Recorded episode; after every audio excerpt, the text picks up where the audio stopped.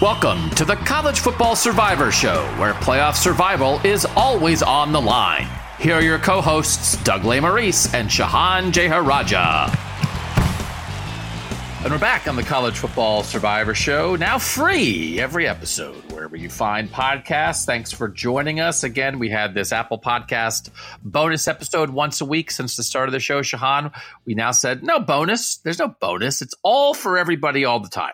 So you'll be getting two episodes a week free in your podcast feed, feed from me, from Shehan. And today we're talking about the expanded SEC.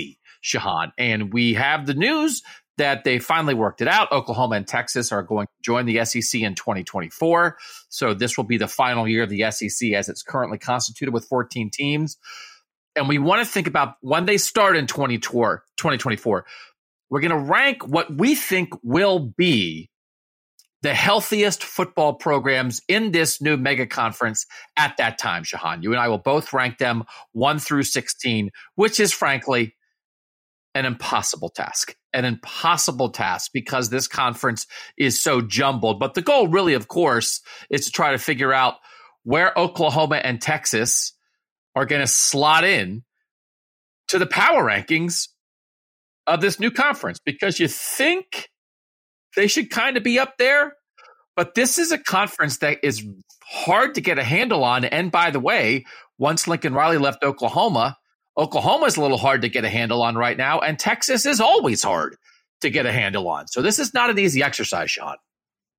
No, I, I, think it's very confusing. I think that uh, another part of this too that I'm going to be very interested in is again when you go one to sixteen, when you're looking at this entire swath of programs, there are going to be programs that are elite national championship programs that we have in the bottom tier because that's just what this new conference is going to be. And so, you know, something that's always been really interesting to me. And, and I think that a big part of this is just uh, also the time that I came into college football back in 2012 is I think that when there is a new realignment, there is an opportunity for a program to redefine itself in the pecking order. You know, we saw this with, uh, I, I, think we saw this in a big way with TCU and Baylor in the Big 12, obviously the conference that I covered back during that period. These were, you know, Baylor was a woebegone program. TCU was a group of five program. But with the realignment, they kind of took Texas Tech's spot in some way. Texas Tech was mm. the hmm. program of the 2000s. And I think now you head, uh, you know, not just to keep it in the Big 12, but, you know, you head into 2024 and 2023 and these new programs are going to come in. I think you look at Texas Tech as being on the opposite side of that. Now they've got a great coach who I think they feel good about. And so this is such a key opportunity to redefine yourself. I think, uh, you know, a better example in the SEC might be Texas A&M comes in in 2012, immediately has success. And now we talk about them as one of these programs that should be contending for the SEC, even though that's never what they've been historically. So I, I think that this is such a huge opportunity for all these programs to, uh, to make that jump. But on the flip side, again, it's also such a, uh, a, a big deal that each of these programs is going to have to avoid becoming the program that falls apart as well, because that is something that can take decades to undo. We will do this same exercise with the new and expanded Big Ten, maybe next week, and we'll look through what we think in 2024 when UCLA and USC come in, what that might look like in the Big Ten, and who we think what we think that pecking order will be in 2024. One of the things, though, before we get to our ranking, Shehan, is the SEC does have some stuff to figure out. They have a scheduling model that they have not decided on. Greg Sankey has been talking about it. It's been talking about it more lately since this news came out that Oklahoma and Texas are joining in 2024. The two options he he said that they explored up to 40 different models of how they might create a schedule here in the end, it feels like they are down to two models for SEC scheduling because they are going to go to a single division. No more East and West.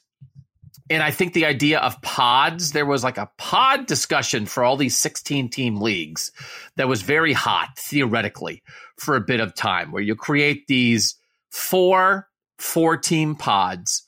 Within that pod, you play your pod every year, and then you sort of it's like a space station and you're in your little pod and you you release from the core space station you float out and you connect with a different pod maybe for a year then you play that pod. And just a way to work yourself through the schedule. It is a way to have it's a shorthand for rivals you play every year and then rotating through the rest of the schedule. But there's a you can do that without making pods. So i don't think people want pods anymore. I was way i was into pods for a while is that how uh, space stations work? Is that how satellites no. work? Do you just dock them back and forth? Are they like Legos? And then, like, because you you have the people in your pod, they're like your best friends. You got to live with them. You got to, you know, you play you play Uno stuff like that. And then you say, you know what? Let's go un unhook from this pod and go to another pod. so it's just like it's like the uh, do you use on the Keurig right the the single serve coffee machines right? Sure, you sure. get the pods. And then it allows you to rotate through the different flavors of coffee. It, pods allow easy rotation and variety. It doesn't lock you in to a bag of coffee. It doesn't lock you in to everybody in the same space station. And and for a while it felt like college football loved that idea. And now and then they don't want it anymore. They want one big giant conference where you're going to wind up in a world where just like the Big 12 does now. Your conference championship game is going to be the top two teams in your conference. It's not like, oh, we have the weak division, we have the strong division, whatever, and you're not going to be doing pod stuff, although I like the pods. So then the choice within there is an eight game conference schedule, which is what the SEC currently plays, where you protect one rival, or a nine game conference schedule where you protect three rivals. And either way, what that allows you to do is rotate through the rest of the conference every other year. Because if you have a if you have 15 opponents you're going to play, if you have a nine game schedule, you play three of those nine games against the same rivals. Then you have six games left and 12 opponents. So that's like either every other year or you do a home and home and then another home and home. So it's every four years. But in a four year cycle, you would get a home game and a road game against every other team in the league. Or you can do it you play one, you play eight conference games, one is against a rival, then the other seven games rotate through the other 14 teams. So either way, Shehan, that's what everybody's interested in. They no longer want to have these situations with divisions where you're having cross division rivalries, but then maybe you go eight or 10 years without going to somebody else's campus. They want every league wants this now. They want every team to be on every other team's campus once every four years minimum, which theoretically in the four year cycle of a college football player, if you stay that long, would get you that experience and it would get the fans that experience. So both those do that. Which do you like better? What should they do? Nine conference games with three rivals, eight conference games with one rival. Well, well, let me first ask you this question. Texas A&M mm. entered the SEC in 2012. Can you name how many times they've played the University of Georgia? Has it been twice? Once. They've wow. played Georgia as much as Texas has played Georgia as a member of the Big 12 conference. It is this schedule and this model is so stupid the way that they have it set up right now. And obviously, the one thing that I'll say about the SEC is that this stuff is on purpose. And I don't mean that as a knock. They protect themselves better than any other conference. They create a scheduling model where, you know, you have these FCS games that are in the second to last week of the season so that you're really getting kind of a break there. Uh, you play an eight games conference schedule. That's pretty bizarre, to be honest, in this day and age with that many good teams, but they do it to protect their teams. And frankly, at the end of the day, it's like, you have all these great teams, you have all these potential big matchups. So few of them actually get played because of the way that the SEC is set up. And I'm ready to be done with that. And I think that heading to a 12 team playoff helps with this because it means that you can sustain a loss and it be okay. I mean, the reality is the people who are really in hell are uh, in this current model are George or, or, sorry, are Auburn and Tennessee,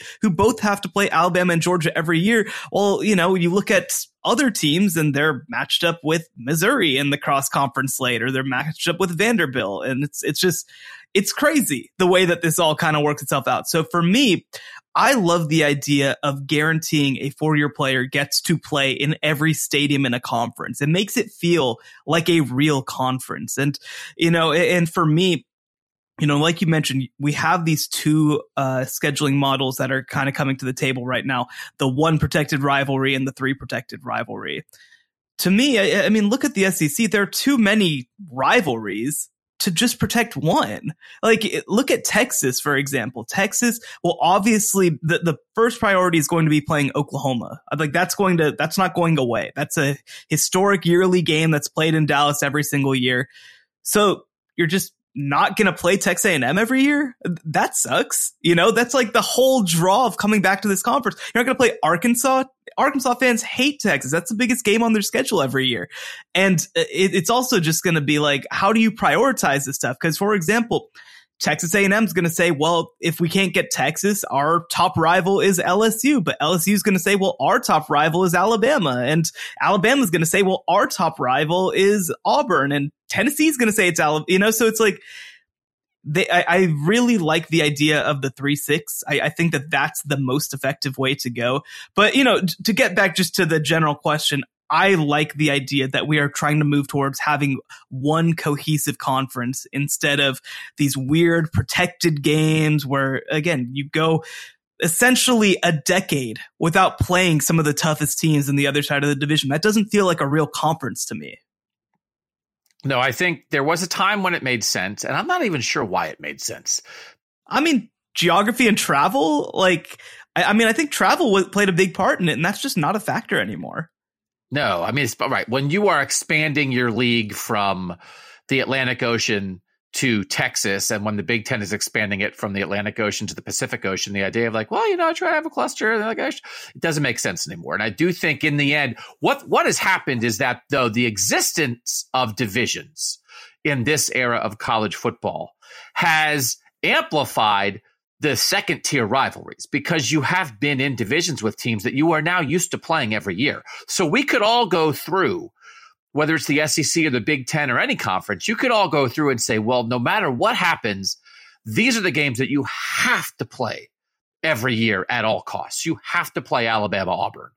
You have to play the Egg Bowl every year, right? There are certain games that, but then once you protect those, like you said, if you're only doing one and you're only protecting Alabama Auburn, which is the most important thing that the SEC has to do, you really would be missing something if Alabama's not going to be playing LSU every year because of what has transpired in this division uh, situation. you would be missing something if Alabama's not going to play Tennessee every year. And Ross Dellenger of SI did this last year, I think. He lined out what the probable – three rivalries would be for everybody in the new and improved SEC. And it, it takes care of business. Like it answers every question. Alabama would be Auburn, Tennessee, LSU. Great. Texas would be Oklahoma, Texas A&M, Arkansas. Great. Um, you know, Vanderbilt would get the Tennessee rivalry and then play Ole Miss and Missouri. So some of them it's like you got to stretch a little bit, but it's still it still all makes sense. He has Georgia as Auburn, Florida, and Kentucky. How can you have Georgia? Georgia's got to play Auburn, and Georgia's got to play Florida. Like, how do you choose between those? And if you're doing one, it makes it tough. And clearly, it wouldn't be Georgia Auburn because it's Alabama Auburn, and of course, it would be Georgia Florida. But again, you want that next tier. So the only thing, Shehan, is now you're committing to playing nine conference games instead of eight that's taking an easy, probable win off your schedule. And especially for the lower half of the SEC, that's a win that a coach might need to get to a winning record, to get to bowl eligibility at six and six, to keep, you know, the people at bay when it's going poorly. I can understand that. But in this day and age where the 12 team playoff is going to let teams lose more often, and in a world where the bowl system is so saturated, if the answer would have to be let five and seven teams go to bowls, like, okay, fine. It's all, once you get down there, it's all an exhibition anyway. You've got to do the nine game thing for the good of the league, for everything we just talked about. And whatever you think you're protecting with an eight game conference schedule, just lower those parameters so you can make people fake happy with the weird five and seven bowl trip if that's really a big deal. And just let your president and your AD and your fan base understand listen, the schedule got harder. There's another possible loss on the schedule. Let's all understand the context, reevaluate what it means. And you can't expect me to go 10 and 2 every year when we're playing this many conference games in a conference this good. That's all they're worried about. So it's got to be 9 and 3, right? It's got to be. It's got to be 9 and 3. It's got to be 9 and 3. It's got to be 9. It, the thing that will be interesting like you mentioned is it's already not the greatest job to be a middle or lower tier SEC coach because of how difficult the path is. Well, like, I, I think that when you look at, and, and we'll get to our list of the full 16 to really kind of choose the bottom, but why would anybody at this point consider taking the Vanderbilt job? Why would anybody consider taking even maybe the Missouri job at this point, right? Because you are in a position where previously you only had to go two and six in conference to make a bowl game, which is a hilariously bad record to be able to make a bowl game. Well, now, you know, if you do move to nine, and currently, I think the SEC typically mandates or, or, or suggests that you play a Power Five non conference. Like you're potentially then playing 10 non conference or 10 Power Five games, only potentially two guaranteed victories, uh, and even then guaranteed is obviously not a true guarantee. That is that is brutal. You have to win four games in con- uh, against Power Five teams potentially to do that, and you know that's what that's why I think this discussion is still going on. I mean, you've got a 16 team conference, and you're even having a thought and a discussion about having eight conference games. I think that that is a testament to how impossible some of these lower tier coaches know their jobs potentially could be uh, if this goes this way. And the other part of this too, and and this is something that I'm going to be very curious about long term, is obviously you look at Arkansas, you look at Mississippi State, you look at Missouri, they're going to have so much money. You know, we'll even, uh, again, next week with the Big Ten get into this, you know, Purdue and, and Indiana and whoever else, they're going to have so much money. They'll be able to money whip most coaches in, in college football. But does that overcome a lack of a path for success?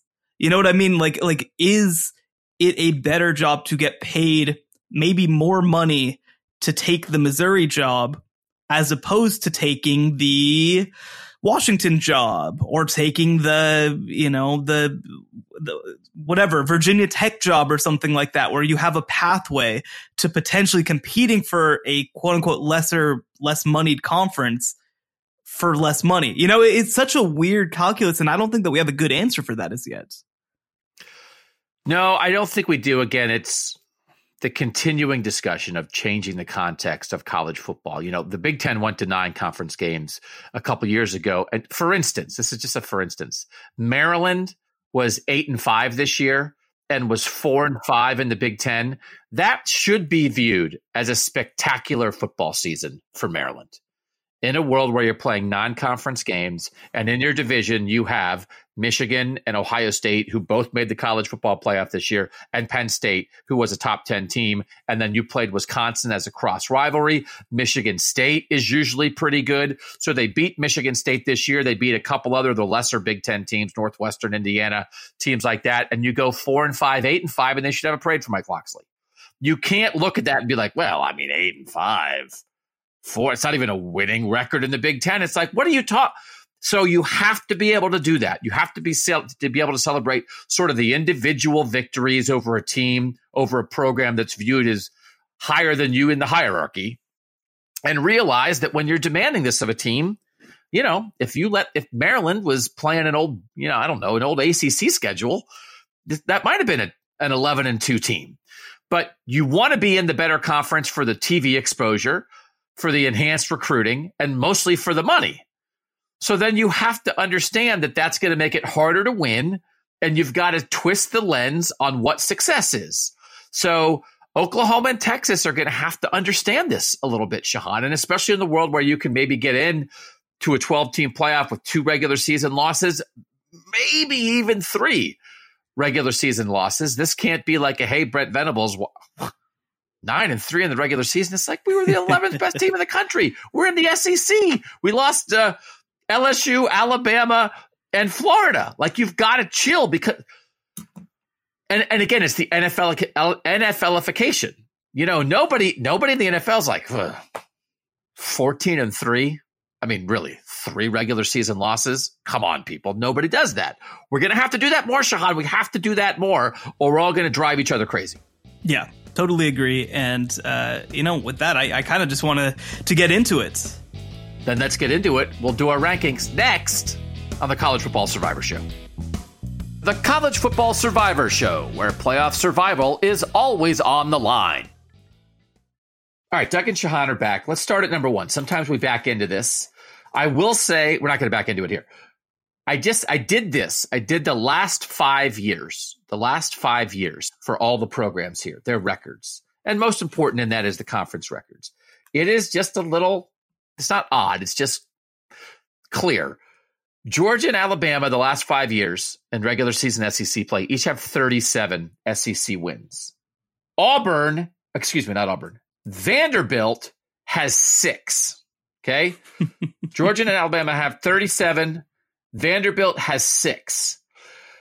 And then the other 11 teams are kind of all lumped together, at least in enough of a way to bring the rankings into question. And then Texas and Oklahoma would both kind of be thrown into that. So that is what we're talking about, Shehan. I think there's a clear top two in our ranking one to 16. And I think there's a clear 16. And then three through 15, I, especially with trying to project to your head, this is health of the programs in 2024. That's what make this, this is interesting. But I think part of this, Shehan, is, and Lincoln Riley leaving even made Oklahoma this way. I'm not sure the identity of any of the other, what will be 13 teams in the SEC in 2024 are locked in.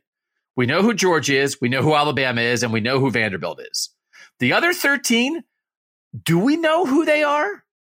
Or could their identity flip somehow, whether it's a coaching change or not, in the next 18 months? No, I absolutely think so. And, uh, you know, certainly I think that you look at sort of the middle and lower end that we'd consider. I think there's some really good coaches, uh, you know, who are going to potentially be leading those programs in 2024 that I think also changes the way that you view some of these programs. And on the top end, uh, the flip side, right? You've got some, uh, some programs that you expect to be really, really good who don't necessarily have the guy in place and don't necessarily, necessarily have momentum. So no, I absolutely agree. I think that there's going to be a lot of movement within that middle class. I think that, uh, you know, t- to me, I think that there is a lower tier potentially, but you know, especially I, would say that, um, you know, from three to maybe 12, especially, I think that, uh, that, that could change year in and year out. And just looking again, just this five year window, whatever you draw a line, whatever. There are only four coaches of these 16 teams who have been there the entire five year period and are, and are going to be there again this season. You want to name those four? Nick Saban. That's correct. Kirby Smarts. Correct. Are, are we saying five year, including 23? No. So that so it's five years from 22, 21 to five five years from 18 to 22. Okay, so it is 18 to 22. So that does mean Jimbo's there because 18 was his Correct. first season. Yep. So Jimbo's three. Man, who is the fourth one? Um, oh, Mark Stoops, of course, that at Kentucky. Correct. So everybody else has had two, at least two coaches in the five year period, which is what happens when there's a great big middle.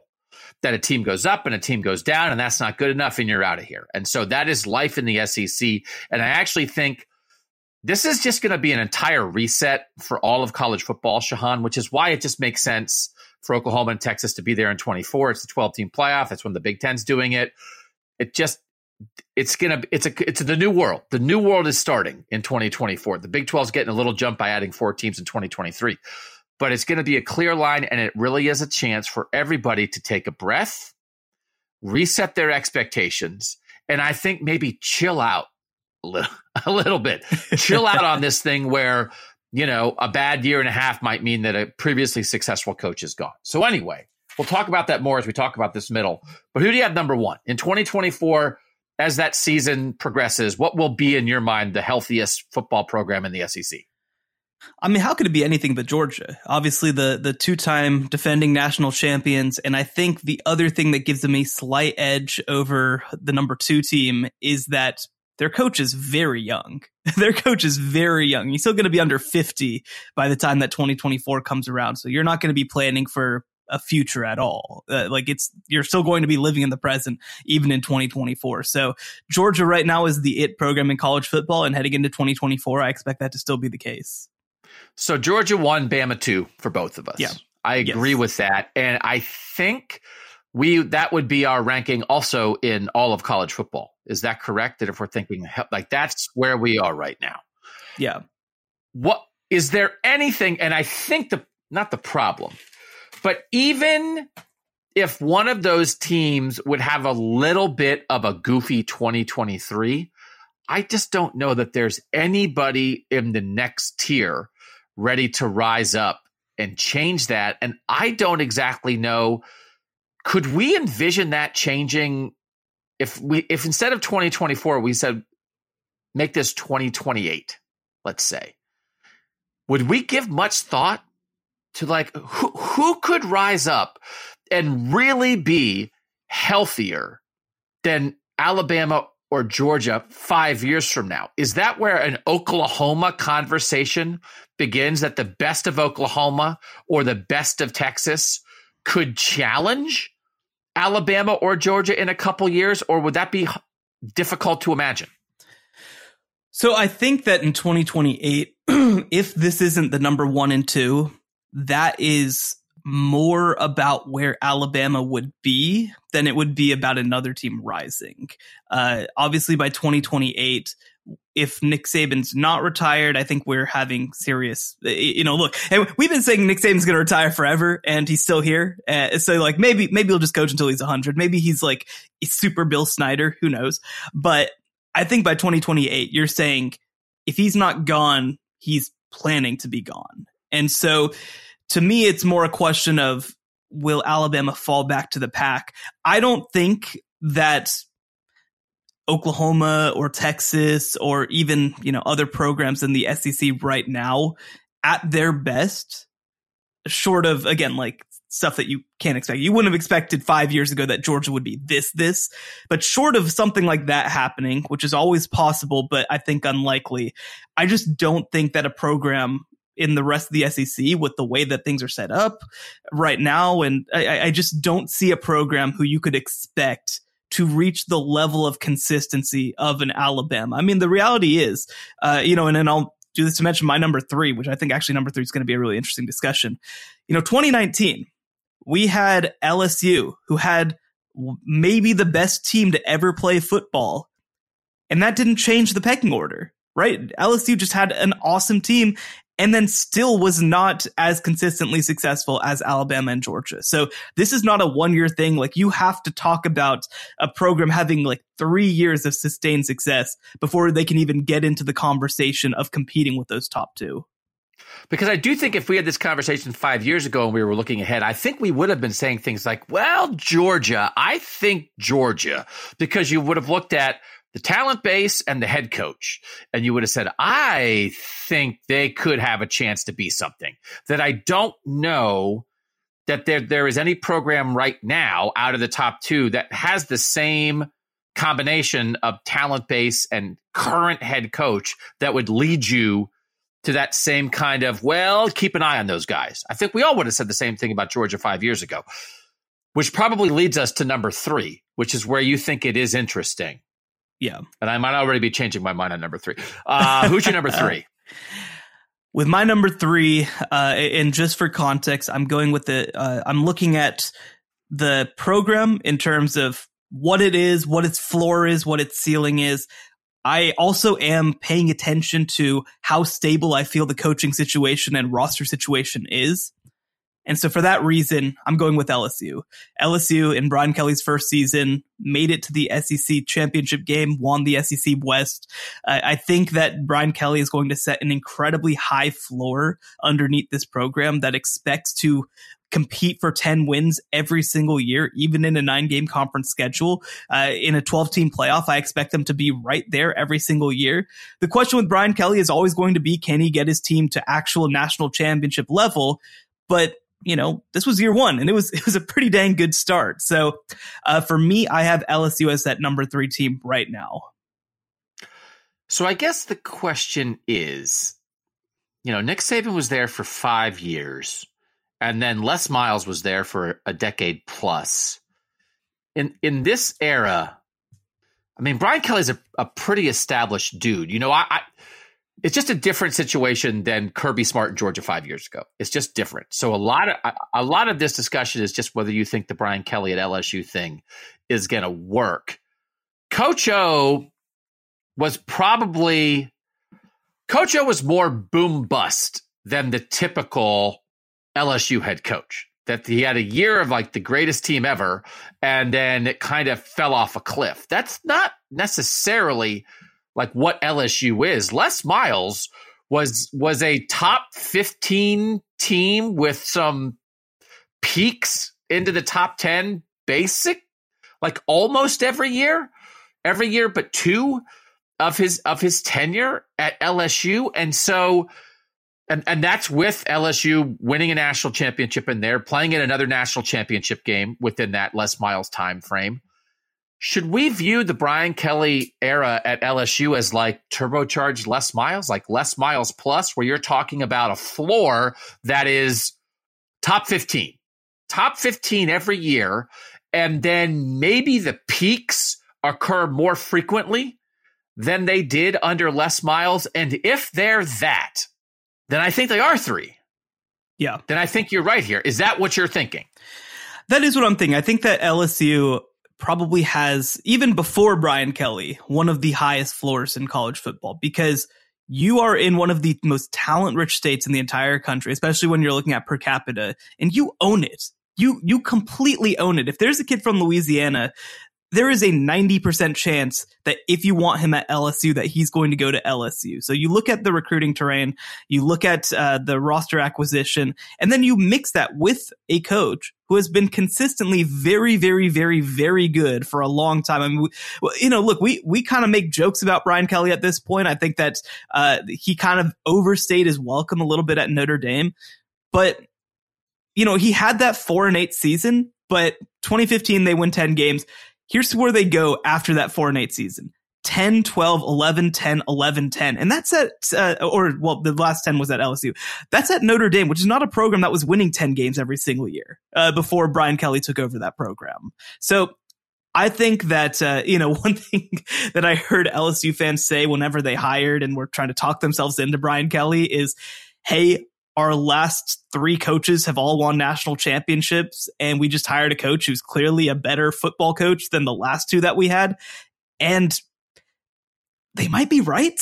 Like that might actually be real that that Brian Kelly is a better football coach than their last two coaches Ed Orgeron and Les Miles. So for me I, I just think that they're going to be a very stable program. We still have to wait and see what happens uh, we'll still have to wait and see what happens when, um, whenever you do sort of uh, get to that national level and can they beat those number one, number two, number three type teams? Can they win a national championship, especially in this era of supreme consolidation? But if you're talking year to year consistency, I, I mean, it's hard to bet against them. Les Miles, 11 full seasons, finished in the top 17 in the final AP poll, nine of the 11 finished in the top 10 of the final AP poll, five of the 11, and had a national championship in there. I think you're right and I'm wrong. I'd LSU four, but I think I'm wrong. So I will I will cede that victory to you. But now I'm curious who you have four because I think it has to be the team that I had three. Who do you have four? I'm curious who that team is. Uh, for me, I have Oklahoma number four. Okay. That's who I had three. I had Oklahoma three, LSU four. And this becomes the conversation of how much of Oklahoma's identity and success was tied to its geographic and traditional place in college football. In the Big Eight, in the Big 12, in a place where it once had rivalries with schools like Nebraska and Oklahoma and, and Colorado, excuse me, where it had a rival, obviously an in state rival with Oklahoma State and its main rivalry with Texas. And now they're moving with Texas. But this is a step up. And this, I think, is where the conversation gets really difficult because how good would Oklahoma have been if they would have been in the SEC this whole time? So when we think about conference wins the, the previous five years, Georgia and Alabama each have 37. Oklahoma was 32 and 12 in conference play the last five years. So that would be among the 16 teams that will be in the SEC in 2024. That would be third, the third most conference wins. LSU would be fourth with 27.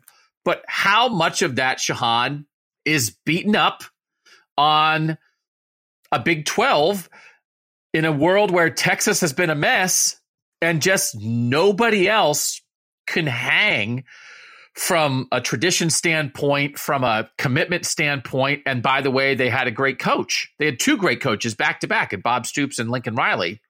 Is Oklahoma still going to be Oklahoma? Or is Oklahoma going to get to the SEC and kind of be like what Texas A&M has been or be like a version of of Florida or some other school? It's like, well, you're you can peak, but you're not that every year. I, that's where I think maybe I already misread Oklahoma. Maybe I gave them too much credit for doing what they've done in the Big 12. How how similar do you think this is going to be? Yeah, so uh, to to answer your first question, I think that Oklahoma absolutely would have been a dominant team in the SEC. They wouldn't have, I think, won the conference all that often, but they would have been a 10 win team, I think, regardless of whether they played in the SEC or the Big 12. Uh, I think that uh, they still would have competed, I think, for college football playoff spots, even though, again, they would have been competing more for that four spots and, and not really for any of those higher spots. But the big question with me is, you know, if, if Lincoln Riley was leading this team into the SEC, then I think that I would have them potentially number three. But he's not. You have a lot of movement on the roster. You've got a coach who hasn't succeeded so far. Uh, you know, there's a lot of work to do, I think, at the University of Oklahoma right now. And you expect it to happen. I mean, you, you, talk about programs in college football that have been good forever. Ohio State is the program that's been good forever. Oklahoma is a program that's half a step behind them. So like they're not going to fall off. They they are too well built. Like Ohio State, I think that they've got a great organization. They they I think have great administration. They know what it takes to win. And so I do think that Oklahoma is going to be fine, but there is not the level of guarantee at this point uh, with this coaching staff, with this program, with this roster heading in to a conference that is completely southeastern based when historically they've had a flyover state based conference. Uh, eh, eh, you know, and the one thing that I will say about Oklahoma is I think that they are willing to sacrifice year in and year out conference contention for the opportunity to leverage that into legitimate national contention because Oklahoma hasn't legitimately competed for a national championship since 2017 with that Baker Mayfield team.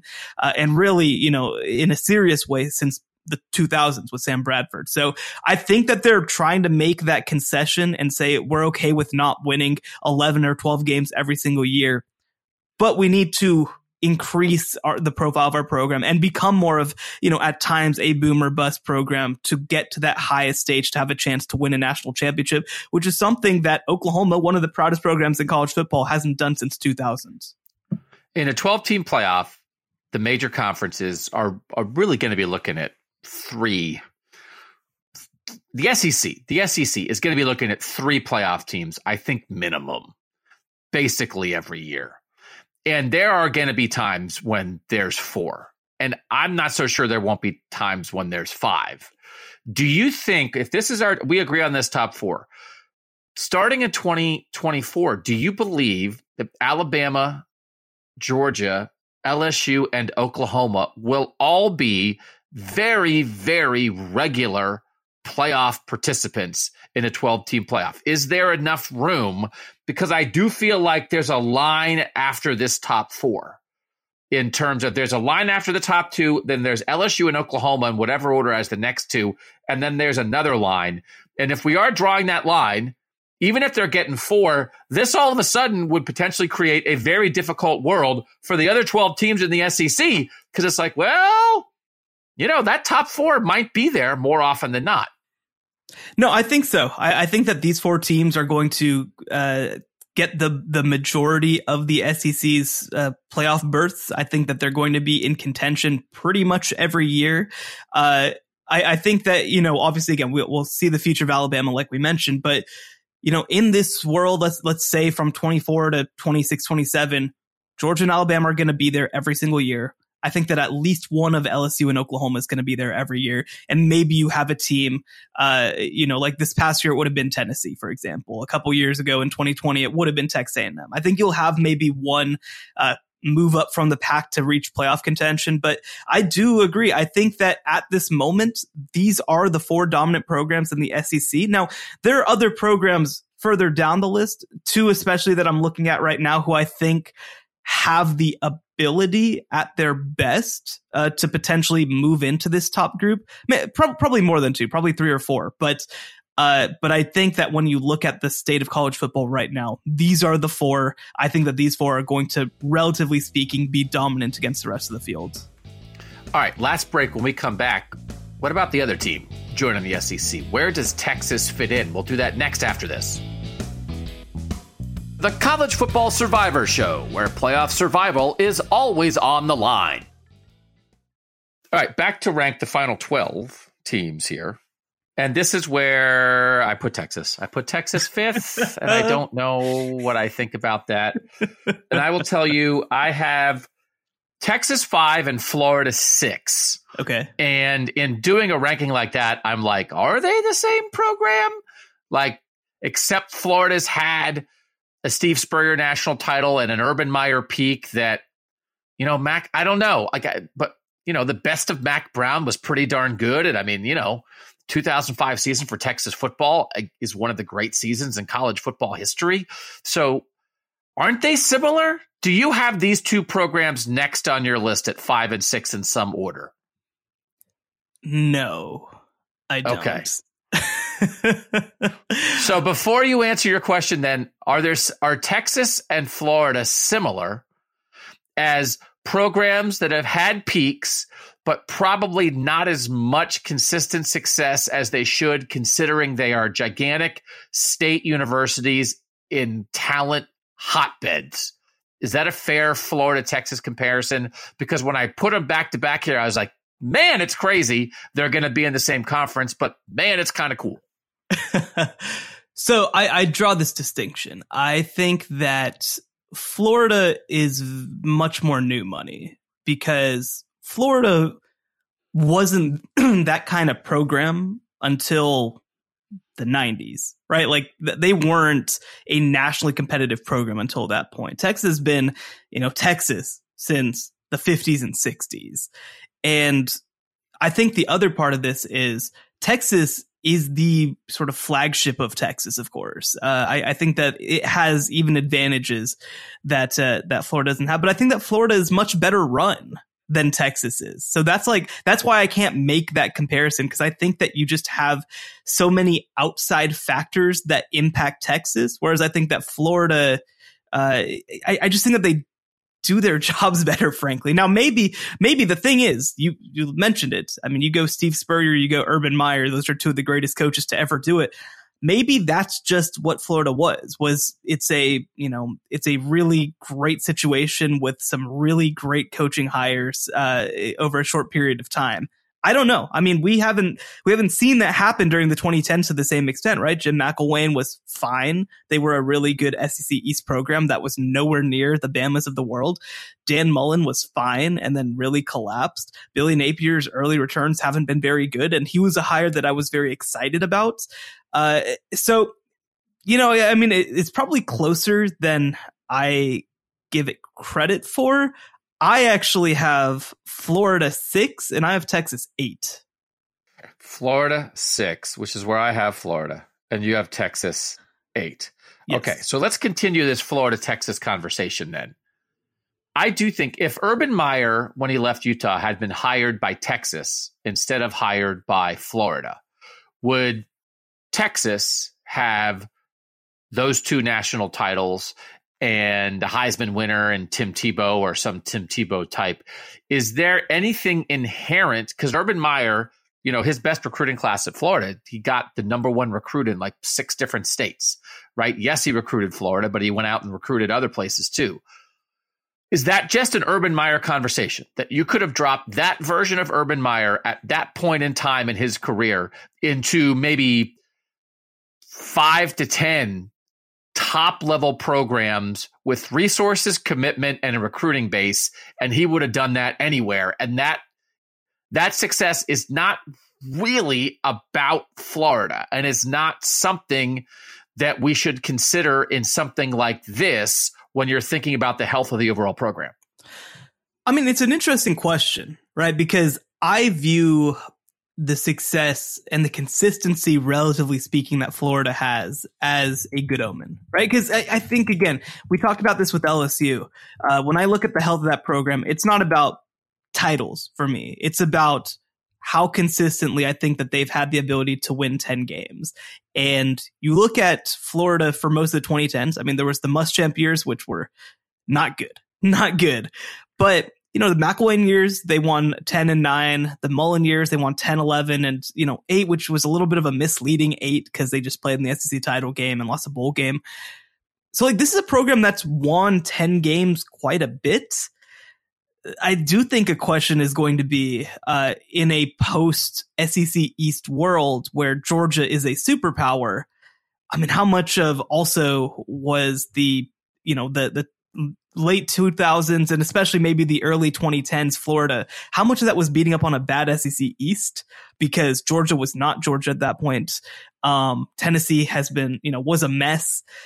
So, you know, it's it's a totally fair question, I think, to to ask those sort of existential questions. And maybe I give too much credit to Florida and not enough to Texas. I I don't know. Maybe that's the case. But I, I view Florida as a more stable situation. I view it as a place that typically has not had the lows, the outside distractions of a place like Texas. And so, uh, and, and the other part of it too is that, you know, I, I really don't especially believe in the, the staff that Texas has right now. I, I don't necessarily think that this is going to be the staff that gets them to success, but I might be wrong. I mean, we're going to, I think maybe even figure that out in 2023. I think that Texas has a team that if things do go well, will win 10 games, but I don't know. I mean, it's not like Florida has that either. And, and frankly, the, the questions I have about both of these staffs is actually why I have them six and eight and not probably five and six. So, probably short answer on this because this is a separate pod. Again, we're all basing this off the, th- the health of the program in 2024. Do you believe Florida will be the best program in Florida in 2024 compared to Florida State and Miami and maybe even UCF? Uh, whew, that is a really good question. That might be more of a Florida State question than anything else. Yeah, yeah, yeah. I, I think that in this moment, and all we have is this moment. We don't have anything more to judge it on. I would put Florida State half a step ahead of Florida, but I think that it will be Florida State and Florida and then a pretty sizable gap to everybody else. All right, same question for Texas. In the state of Texas in 2024, Will Texas be the healthiest football program at that point, or will it be Texas A&M? Will it be TCU, who just played for a national title? Will it be Baylor, who has been closer to the playoff in recent years than Texas has been? How do you think that state shakes out? Yeah, I, I, think that there is a very small chance that Texas is the healthiest program in 2024. Now, again, 2023 is going to happen, and that could change things. But you look at, I mean, I mean, do the thing, right, that we're talking about. Look back at the last five years. You could not make the case that Texas anywhere near the healthiest program in the state of Texas, right? I mean, Baylor would rank ahead of them. TCU would rank ahead of them. Texas A&M would rank ahead of them at this point. I, I think that like you're almost having a, you know, and uh, not to get crazy, but you know, you, you almost can have conversations in terms of program health with SMU and Houston uh, when it comes to comparing them to Texas. Now, obviously, Texas is better; they have more advantages, all that sort of stuff. But I mean, Texas was five and seven in 2021, so you know, and they lost five games this past year. Steve Sarkisian as a coach has still never lost fewer than four games in a season. He's only won nine games one time. So I, I have lots of questions about what Texas is doing here. They have to deliver, I think, in 2023 to answer some of these questions. And I will say, if Texas goes and wins 10 games and plays in the Big 12 title game in 2023, I think that they can move up and they can be that number five team. I, I don't think that that's ridiculous. I'm just waiting for them to do it. I'm not giving them that credit until they do it. So we both have Florida six. One of the things I think you have to take into account that in the moment Florida's in the news for screwing up an NIL thing, which you everybody's still trying to figure that out, but sort of the black mark, the how it can go wrong of college football and NIL right now is pointing straight at Florida. So Billy Napier has to navigate that. I think there's some belief here by me. We both have Florida six that we liked the Billy Napier hire when it was made. Year one, okay, we get it. It's year one. They're also losing an extraordinarily talented quarterback in Anthony Richardson, who has a chance to go and replacing him NFL, with an extraordinarily so. untalented quarterback in Graham Mertz. Yeah, so that that they got to figure that out. But I think I'm banking a little bit on Billy Napier and the idea that still Florida, I think, is maybe ascending again, at least back to the best of Dan Mullen level not the Urban Meyer level. So we kind of agree generally on Florida there. We both have them at six. Texas, this to me, some of this is Arch Manning. That of all the great big things, I at least have an idea of I know who Texas's quarterback is going to be in 2024. It's either going to be fourth year Quinn Ewers or second year Arch Manning. I like that than most of the other teams below them here. And I believe this is a belief again that Texas can be, should be ascending. That 2022 had some flashes. 2023 can be more consistent, and maybe they are really building towards something in 2024. I understand why you do not have them there, but I am very curious to the question of this state. So I'll just ask you this now. Where do you have Texas A&M on your list?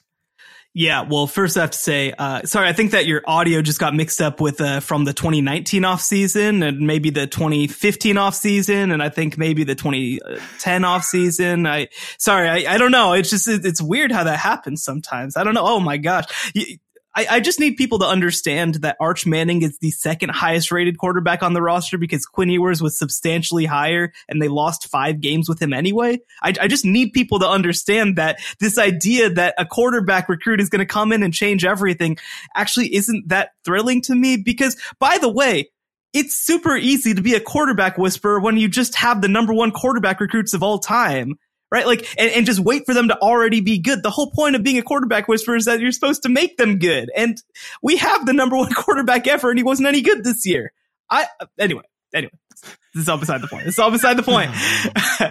well, you had them eight. So all, all to be said that you ranking them eight is actually quite a nod to Texas. They should celebrate an eight from Shehan Jeyarajah. I, w- I will tell you what, like Texas, there is no question. I want to be clear that Texas, when they're rolling and when they have things figured out, is in that top four conversation, is higher than that. They can be Georgia or Alabama with a Kirby Smart or with a Nick Saban. The thing is, they trip over rakes too much to ever be in that situation.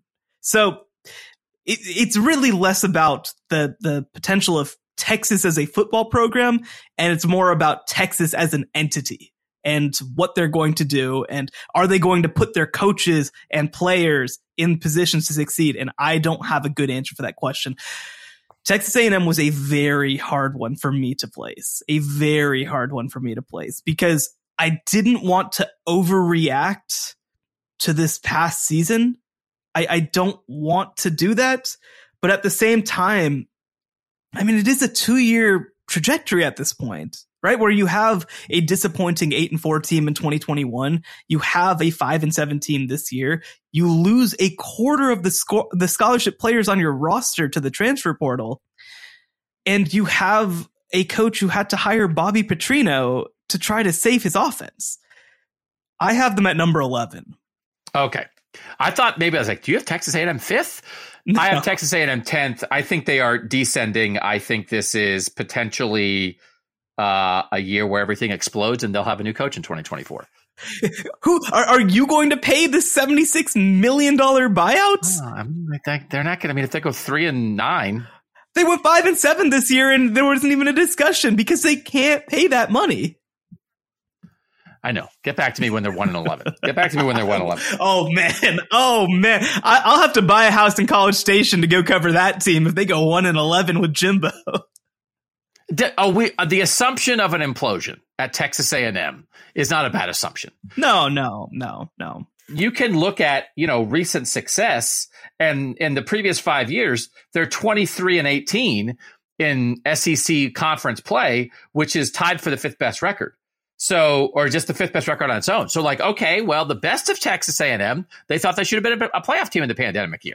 That's not that far away. The best of Texas A&M should be in the top five, probably, but we are not assuming the best of Texas A&M with the way things are going right now. And, and, and by the way, and by the way, um, I have some questions about the fact that Texas A&M suddenly got incredibly worse once Kevin Sumlin's players left the program, when it's all mm. Jimbo Fisher's players now. Because that 2020 team, especially on offense, all Sumlin kids. Kellen Mond, uh, Jhamon Ausbon, uh, the, entire offensive line outside of Kenyon Green, four out of five starters on that offensive line, all Kevin Sumlin guys. And you've got all these great recruiting classes and none of these players are getting any better. What's going on here, man? What's going on? Okay, so you don't have Florida five, you don't have Texas five, and you don't have Texas A&M five. Who do you have five? Again, we got to be very clear about what this game is, right? It's about 2024. It's about which program is going to be the healthiest heading into it. I take into account not just short-term and long-term success, but the the state of their coaching situation, the state of their program, what they're doing. This might be reactionary, but I do have an orange UT at number 5 and that would be the Tennessee Volunteers.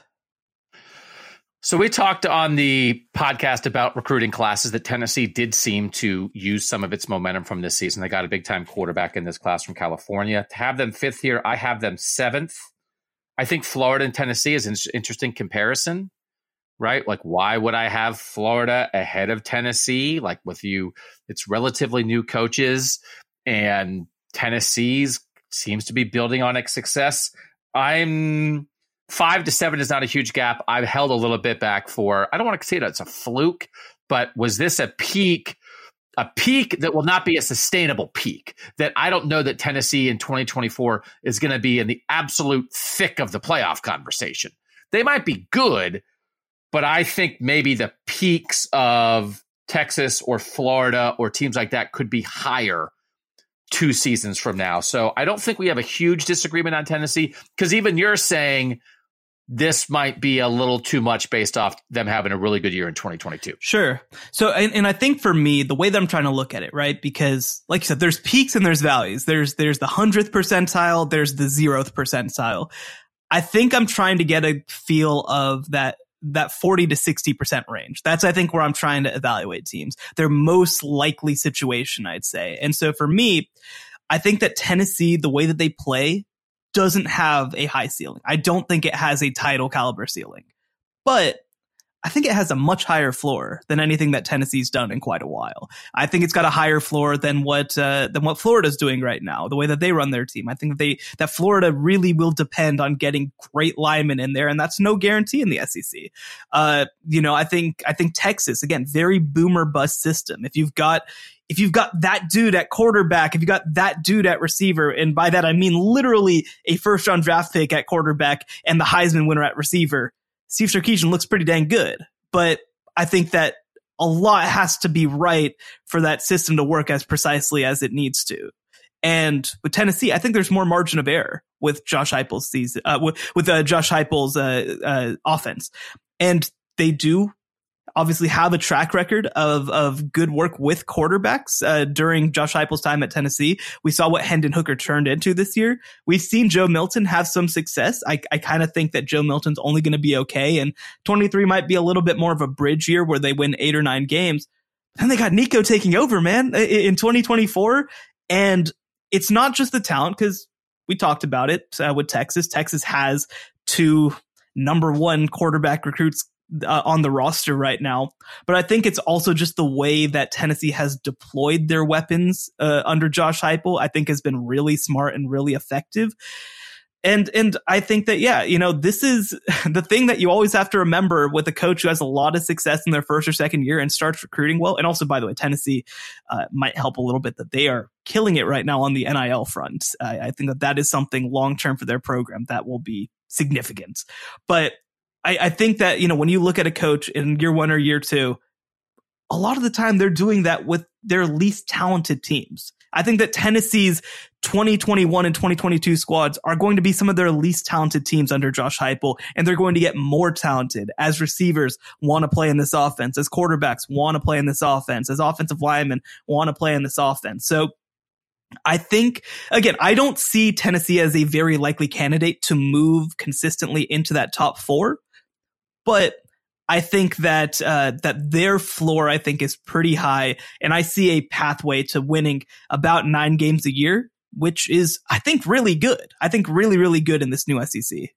Again, there's some three last teams are going to get in the 12 team playoff. So like if you go nine and three in the SEC with a couple good wins, you're going to be in that mix. I think we're we're having a little bit of a floor ceiling discussion here. I think best best best best best case scenarios maybe Texas and Florida have higher ceilings, but who's more likely to be there? I yeah. think Tennessee you make a good every, case. Every discussion on our podcast actually just comes back to the same discussion where I'm like I want to see it and you're like but the potential, but the potential. Yeah. No, I, I, think that's right. I think there is a lens in which you view college football, and I think it does affect how we do all these kind of rankings. So I had Texas five, you have Tennessee five. We both have Florida six. I have Tennessee seven. Who do you have seven? This is this is my uh my kind of out there one. Actually, I've got two probably kind of uh, out there ones.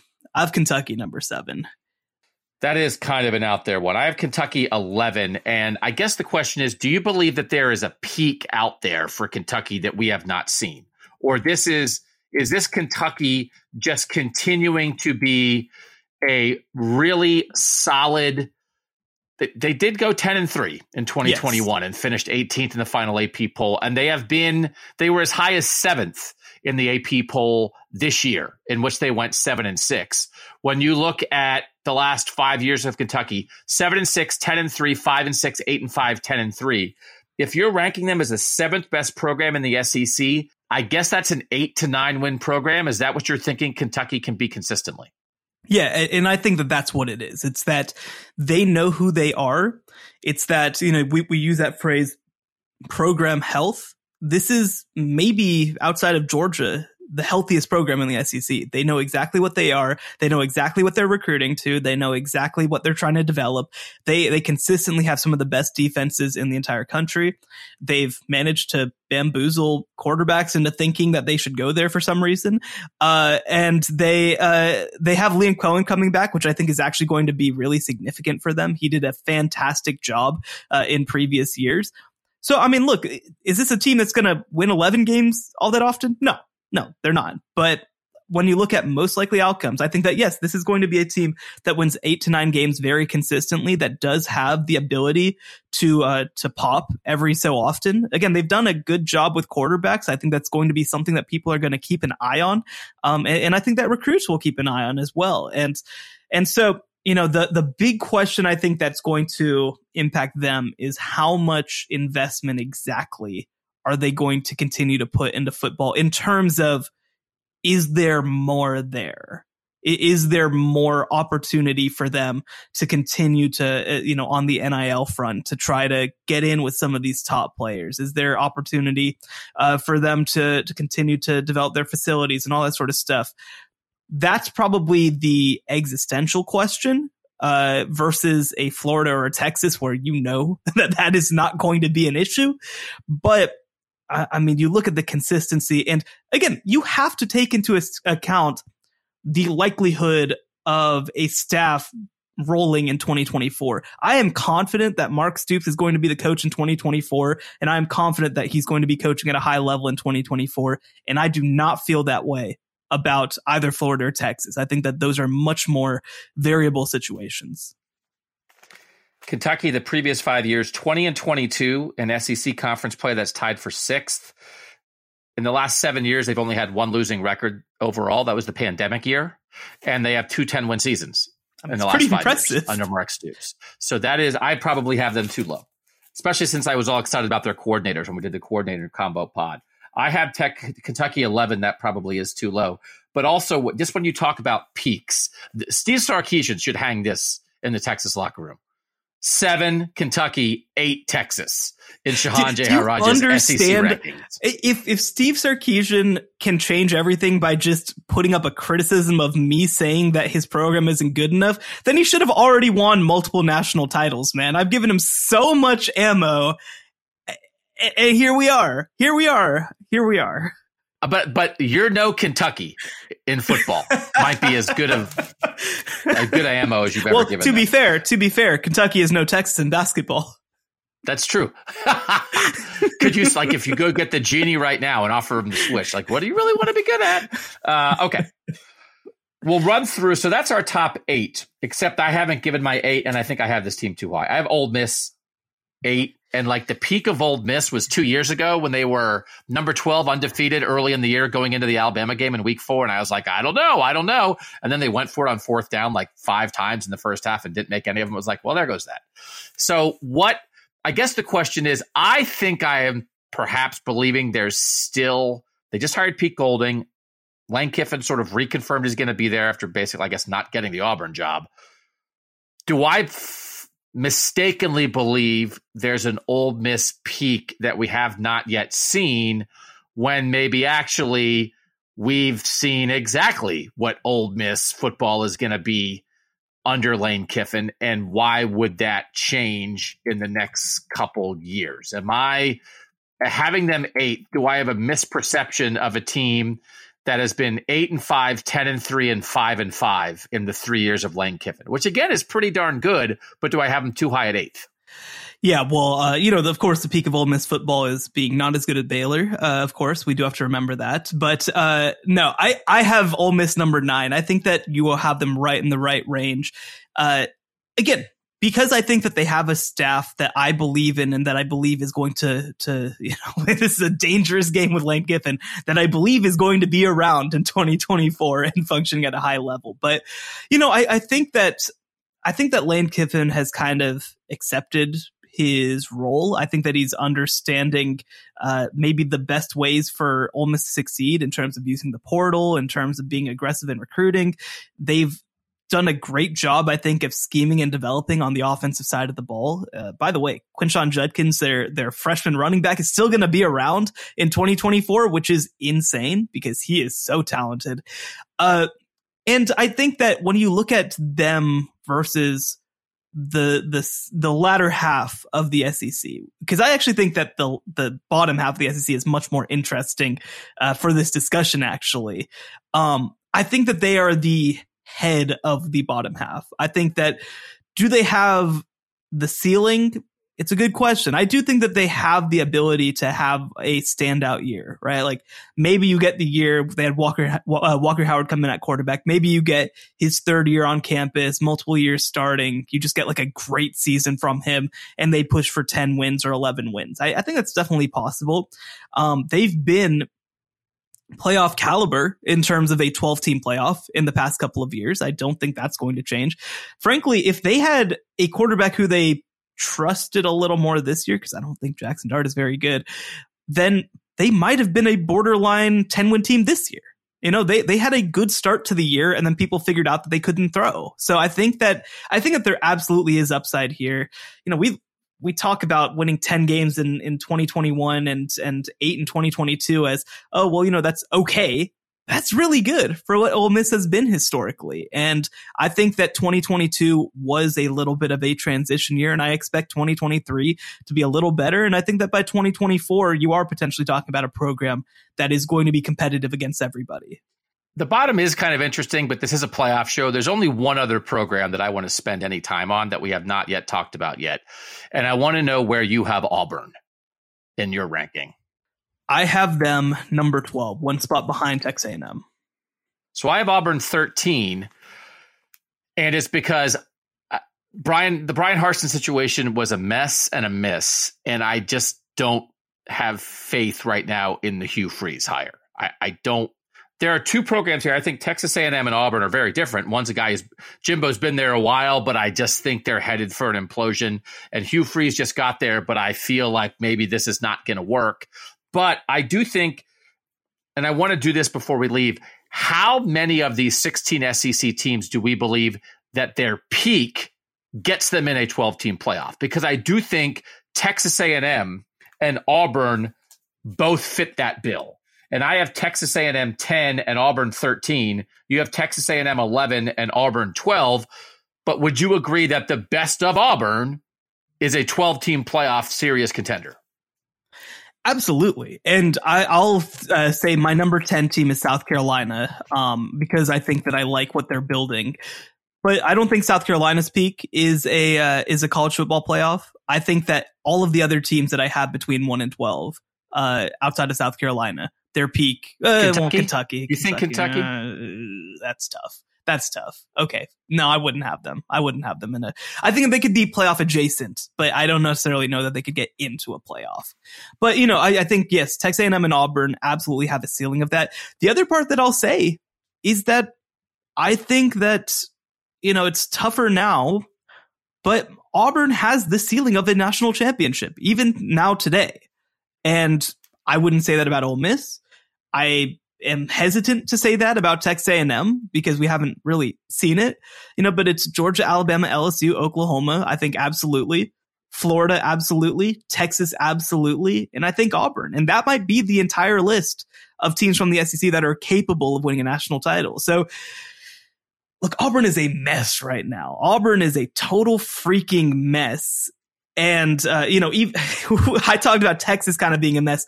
Auburn is a mess they have, I, I, think, very poor leadership. We'll see if that changes with John Cohen coming in from Mississippi State.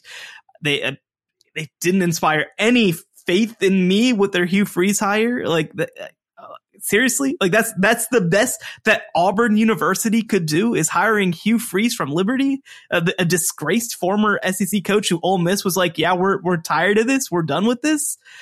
I don't know. I mean, they've recruited very well since Hugh Freeze came in, but he's going to have to coach football games too and keep this going. And it's not going to be all, you know, sunshine and rainbows once you're losing to, to Alabama. Right. So it's, I don't know. It's just such a bizarre situation for Auburn. I feel like the Hugh Freeze experiment is doomed to fail at some point, and it probably will be around 2024 that it fails. And then maybe you get a chance to reset, but we're talking about health of the program in 2024. I am not excited uh, about what Auburn has going on right now. And by the way, there is so much revisionist history on what Hugh Freeze did at Ole Miss the first time because he beat Alabama twice. Like they were they were fine other than that. They were a good program. But I mean, come on. You know, that they were not that kind of program. They were not, he, he wasn't uh, coaching programs that were going to win the national championship or even, I mean, like maybe his 2014 team would have gotten in as the 11 seed in a playoff, but I don't know. He had two teams that uh, that finished ranked in the final AP top 25 in 5 years. They went 5 and 7 his final year there. Like I just I just don't feel good about this. If they had hired Lane Kiffin instead of Hugh Freeze, um, you know, and and look, we can. There's going to be reporting back and forth about whether Lane turned them down or whether you know whatever it was. But it, you know, regardless, if they hired Lane Kiffin, I'd have them probably closer to the Texas range at eight or nine. But they hired Hugh Freeze, and if that's the best they can do, I don't feel amazing about that. So let's rip through the bottom of our lists. Just for me, I had after I had Ole Miss eight, I had South Carolina nine, Texas A&M ten, Kentucky eleven, Arkansas twelve, Auburn thirteen, Missouri fourteen, Mississippi State fifteen, and Vanderbilt sixteen. What's the bottom of your list, Shehan? You have South Carolina 10, Texas A&M 11, Auburn 12. What's your final four? I have Arkansas 13. I think that one's firm. I think that they're ahead above the other three teams. I have, uh, yeah, I have Mississippi State 14. I, I think that obviously, look, this is so much outside of football. If like, I'd feel much more confident about this if, if obviously Mike Leach was still coaching this team. Um, you know, thoughts and prayers with his family, of course. Uh, you know, Zach Arnett has done a good job. I don't love just promoting a guy. I understand why you did it, but I don't know. I don't know. We'll we'll see with that. But I think that program wise, Mississippi State is still 14 to me. Uh, Missouri 15. I'll get back to that in a second. Vanderbilt 16.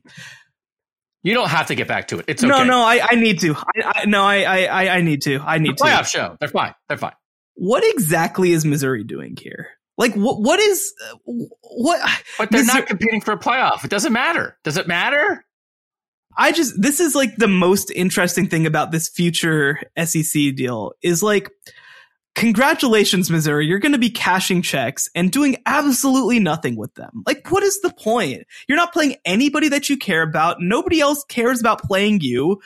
Like what is the point of this? I this is like the most I, I don't want to like I'm look I, I'm sure people go to you know to the games and enjoy themselves and all that sort of stuff but like Missouri is the most like we're just here program in college football right now. Like, is there any joy with Missouri football? Is there anything fun? They haven't pulled a big upset in forever. They haven't done it. Like, what's the point? Uh, just go.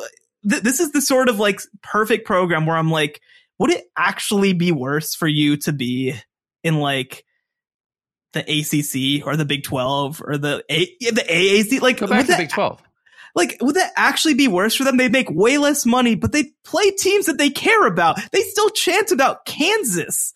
And they haven't played Kansas in a decade because nobody cares about them. They built a trophy uh, with the with Arkansas and Missouri to try to get them to care, and nobody cares. It's crazy.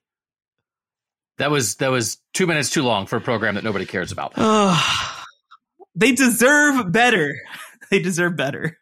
I'm not on a playoff show. You did the teams that you think in the 16 team SEC can win a national championship. Let me double check with you if we believe these are the teams whose peaks can get them into a 12 team playoff sooner than later. Georgia, Alabama, LSU, Oklahoma, Tennessee, Florida, Texas, Ole Miss, Texas A&M, and Auburn. Do you agree with that? I do. I, I think that there is an outside chance that Arkansas could get there, but I think that they are right on the board. I think that they are the line. So then the six we don't have in there are Kentucky, South Carolina, Arkansas, Mississippi State, Missouri, and Vanderbilt. Because the issue is, is not only how good and talented you are in a year, but how many other teams you have to climb over to be the fourth SEC team in a 12 team playoff. And if you're Arkansas, that means you've got to be better than at least most of LSU, Oklahoma, Tennessee, Florida, Texas, Ole Miss, Texas A&M, and Auburn in a given year. And I just think that's that's hard to do. But to have ten of your sixteen think, yeah, no, your peak can be that is pretty darn good for this new league that's going to take shape in 2024. I'll be curious where we arrive in a similar discussion about the Big Ten. How many of those 16 teams would we believe that their peaks would get them into a 12 team playoff for the new era? The new era is coming. This was based on what's going to happen in 2024. We have maybe a cool, like, kind of playoff era draft thing that I think we might do on our other free show this week. But we're so glad you guys are here with us. Again, two free shows a week for the College Football Survivor Show. Wherever you're listening to podcasts, you will find us. And you will also will find Shehan's work at cbssports.com. All right that was worth it. I want to I want to get a handle on this new league because now we know it's coming for sure in 2024. We'll continue to talk about the playoff all off season. For Shehan Jeyarajah, I'm Doug Lesmerises, and that was the College Football Survivor Show. The College Football Survivor Show, where playoff survival is always on the line.